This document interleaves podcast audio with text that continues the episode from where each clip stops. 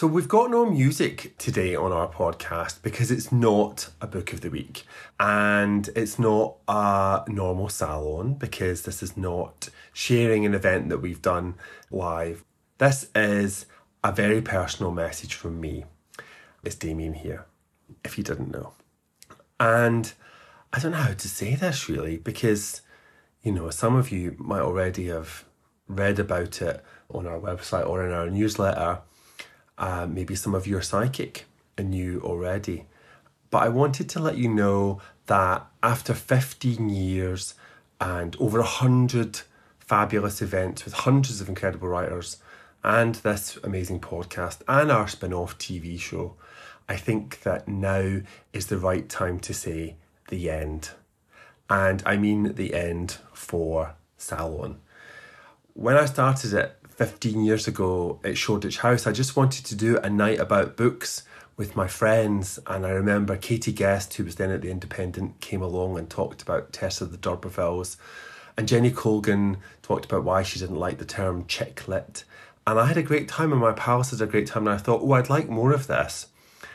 And 15 years later, I still feel the same way. I still love Salon, and I'm so grateful to all the writers and to you, to our community of listeners and people who have come to events and bought tickets and been there listening and thinking and cheering.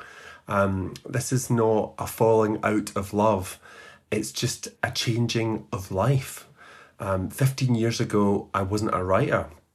I was a reader and I was working at the Times and I did Salon as a sort of thing that I fitted in.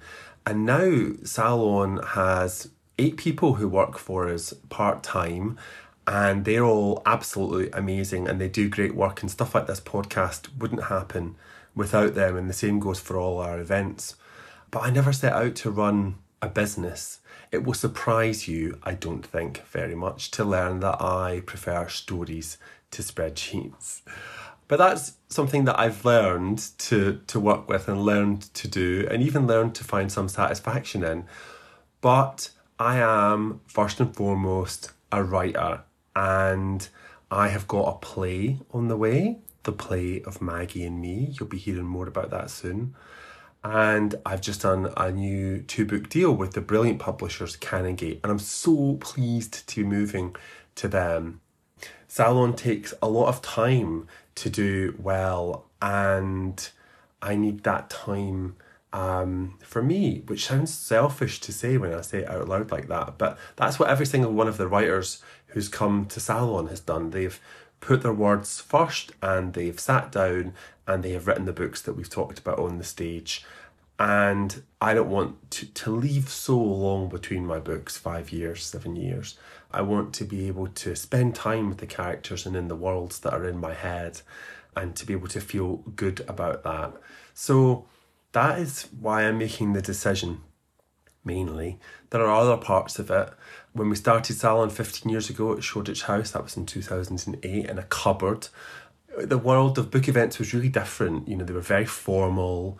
Um, you didn't get people sitting on the floor. You sometimes weren't able to ask questions. You certainly wouldn't end up, you know, having a wee next to Armistead Maupin or, or Maggie O'Farrell in the interval. Um, but, you know, that's how I wanted those events to be, and that's how you helped make them be with your personality and your trust.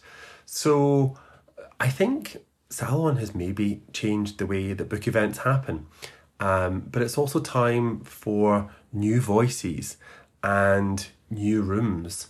We can't be around forever, and change has to happen. And we were change, and I think that more change does need to happen. And I don't think we need to do that. I think other people need to have opportunities and space, and I hope that I hope that that happens. We've had amazing partners, so British Airways, who've carried this podcast around the world, the British Council, who helped fund salons in Moscow and Istanbul and New Zealand. The Women's Prize, who we've worked with on and off for years to shout about the amazing books and amazing authors that they support. So, you know, I'm very grateful to, to all those partners. Slightly Foxed, the National Centre for Writing, all these amazing people that share our values. And I'm also very grateful to a person called Vanessa Zureb, who works at Soho House, who said to me one day, going down the stairs, Would you like to do something? What would you like to do a night about? And I said, Books. And immediately I thought of salons. I thought of Paris in the 18th century and of Madame Geoffrin and writers like Horace Walpole having new works unveiled and new works of art and finding people who love what you love. That's been one of the nicest things about Salon is this, you know, the word community is so overused on the internet, but really we are a community of people who love not just books but also writers, the people who make books and have created a community. And you know what amazing places we've done that in.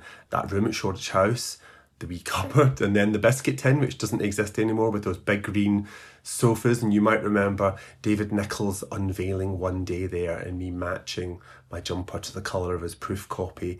Um, Geoff Dyer reducing me to tears of laughter. Taiye Selasi holding us all in her hands. John Waters evacuating us during a fire alarm when Maggie O'Farrell was in the middle of a speech and it was snowing outside. I just remembered that night.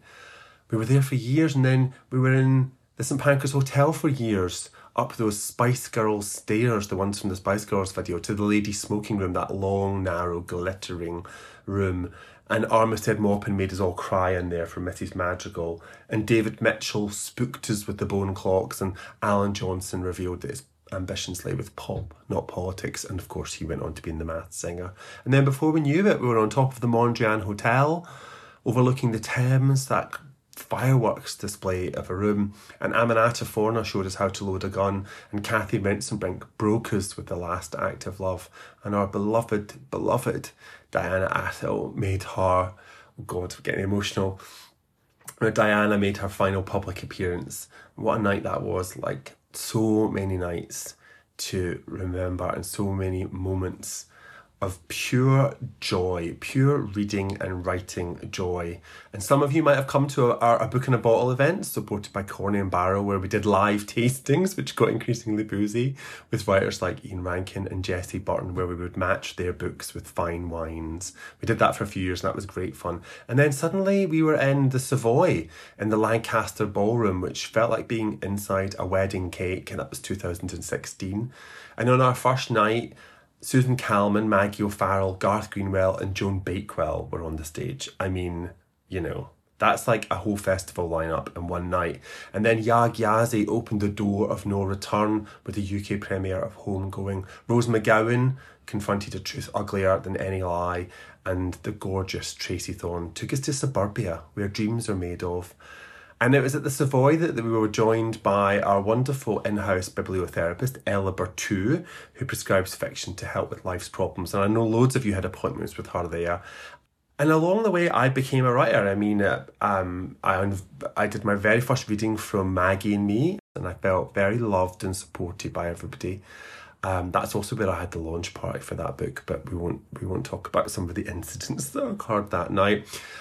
Um, there are salon babies, that's all I'm going to say. And then, not mine, not my babies. Um, I mean, my books are my babies, but no, not, not. Anyway, so right, yes, the Savoy um, is where I did my very first readings from You Will Be Safe Here, my first novel. Kirsty Wark interviewed me just after she launched her novel, The House by the Loch. And those were wonderful years. And it was at the Savoy um, that salon caught the eye of a company called IWC Media, who, along with my brilliant agent Kirsty Milner, tweaked our format for TV. And so the Big Scottish Book Club, which is a salon inspired TV show, is now in its fifth series on BBC Scotland and BBC iPlayer, and you can catch up with it there. And then while we were at the Savoy, the world went into lockdown, and you don't need to tell me what that meant or what that felt like. But for us here at Salon, we were desperate to keep everybody connected and we wanted to stay connected to you. And we had always talked about how we might do events online. And so our very first online salon was organised with about five minutes to spare. I think John Niven was one of the guests, Polly Samson was another guest. Pete Fides maybe, and we did it on Facebook Live, and it was pure chaos. But very kindly, you you stayed with us while we worked that out, and by the end, it was like a TV show. It's completely fabulous. I mean, when Douglas Stuart joined us online for the very first reading from Shuggie Bain, it was, you know, it was like a TV show. And then we had Russell T Davies on talking about It's a Sin, and we raised funds for Terence Higgins Trust. And we had Dolly Alderton haunting us with ghosts. We did a special Book Week Scotland salon featuring Len Pennie, Courtney Stoddart, and Alan Cumming and it was just you know we got that right and i'm really proud of the team for getting that right and i'm really grateful to everybody for staying with us because we showed that you can create an atmosphere online and people can be engaged and ask questions and win prizes. And you know i just i love that we did that. I don't love that we had to do it but i love that we did do it. And then to make the conversation even richer i invited guest hosts to to come along and host salons. So Sam Baker, amazing, uh, spoke with Kate Mosse about her memoir on being a carer. The superb Alex Clark interviewed Marian Keyes and Jojo Moyes for us. And the glorious Alexandra Heminsley did an exclusive with Paris Lees.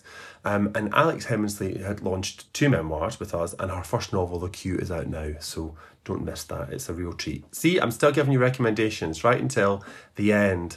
And I know you're probably reeling slightly thinking, is this the end? And is i'm you know i'm reeling slightly too um, but after restrictions ended in 2021 salon took up residency at the venerable london library.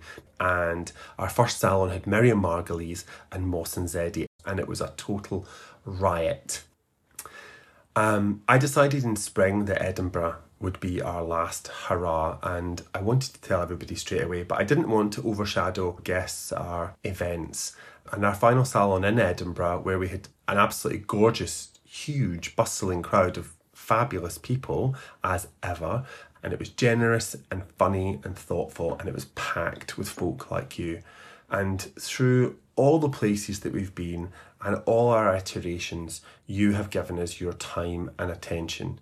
You've trusted us to introduce you to new writers and new books, and sometimes even new friends to mix established and emerging voices and to take an idea for a book night and turn it into a community that cares deeply about stories and the people who make them. So, again, thank you. 15 years really does feel like a nice full stop. We're going to keep the Salon podcast live as a sort of archive, at least for a while, although it's not complete because it didn't even have a microphone to start off with. Um, and I have to say that our podcast is a happy accident. Um, we only started it for people who couldn't get in uh, to the salon back when we were at Shoreditch House. And in 2016, I invited Naomi Alderman back with her new book, The Power, which is now series on Amazon. And she couldn't make it, but she offered to send a reading. And I thought, oh, readings would be nice. And that's how Book of the Week was born. And since then, we've featured hundreds of world firsts. It's where Candice Carty Williams launched People Person. Joanne Harris gave the first glimpse of Broken Light, and Max Porter wowed with Shy. And it's been a real boon for new voices. Eliza Clark debuted Boy Parts, Krystle Zara Appiah gave us Rootless, and Carrie Marshall dazzled with Carrie Kills a Man. And we've got listeners all over the world, and lots especially in America, and that's thanks to our partners, LitHub. I've always admired and adored LitHub, and so I was thrilled when they partnered with us to take our podcast to the USA. So thank you to them and to all the people there. Our podcast requires a lot of reading and listening and editing, and that is down to the taste of our head of creative partnerships, Matt Casbourne, and the acumen of our editor, Megan Bay Dorman. So thank you to them.